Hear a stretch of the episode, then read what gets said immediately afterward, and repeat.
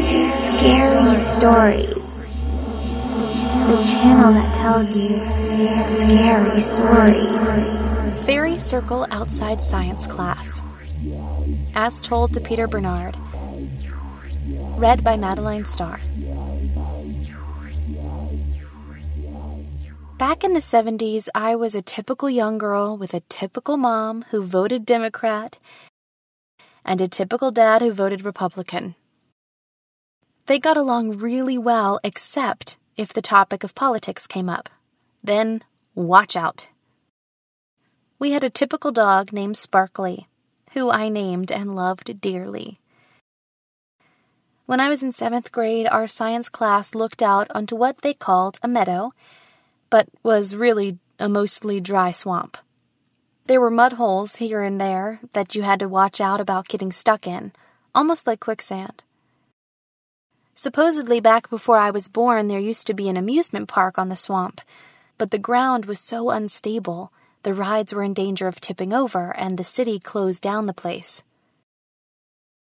Sometimes in the mornings, fog would roll over the swamp. I mean, meadow. and from my third story window in science class looking out on it, the scene sure looked timeless and haunted to me. Then one day, it got a whole lot spookier. As I was about to sit down at my desk before class, I glanced out the window and saw something I had never seen before. A perfect circle had been cut out of the tall weeds or grass or whatever that was growing down there. It was about 20 feet in diameter and right on the edge of the field, easily viewable from the window. A few of us gathered around asking each other what that was.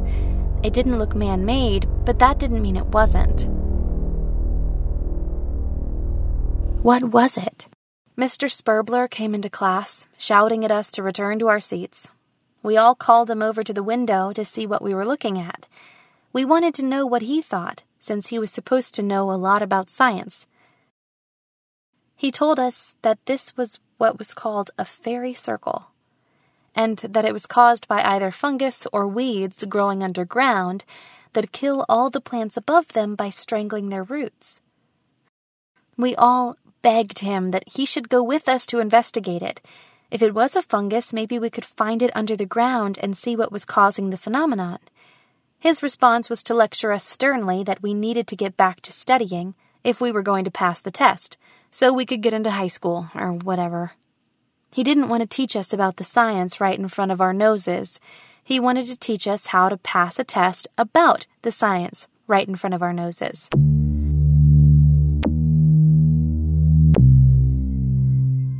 A few of us decided we wanted to go check it out in person after school. But when the time came, everyone else was exhausted from the school day and just wanted to get home and watch TV. This was in the days before the internet, and our main entertainment back then was whatever TV our parents allowed us to watch. To me, though, that paled in comparison to getting to check out an actual fairy circle.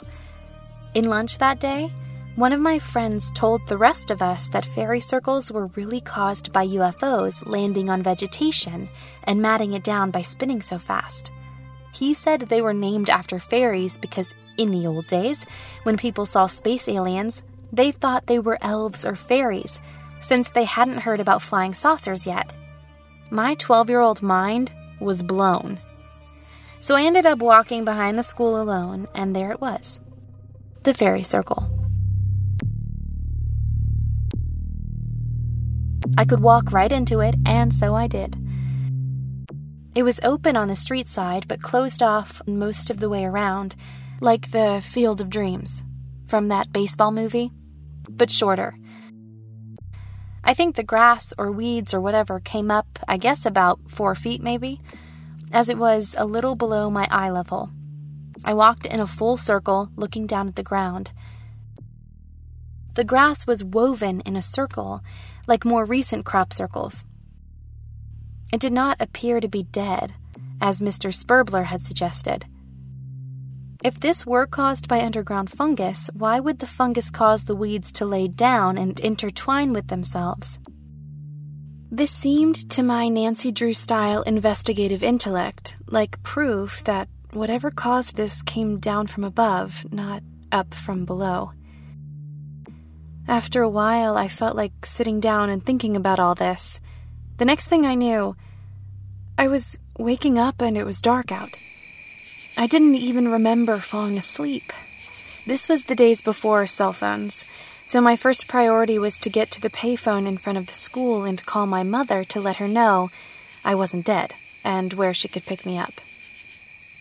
I felt really woozy. I had never seen this school at night before. During the day, it was bright greenish blue, but here in the dark, it sure looked red for some reason. The phone booth wanted 15 cents for my call, which fortunately I had. I wondered when it had been raised from 10. After being shouted at over the phone for a while by both furious parents, I then had to wait, face burning red for 10 or 15 minutes, until they showed up to get me and shout at me some more. When a foreign compact car showed up, I at first got scared, wondering if this might be someone who was going to cause me trouble. Then I realized my parents were inside.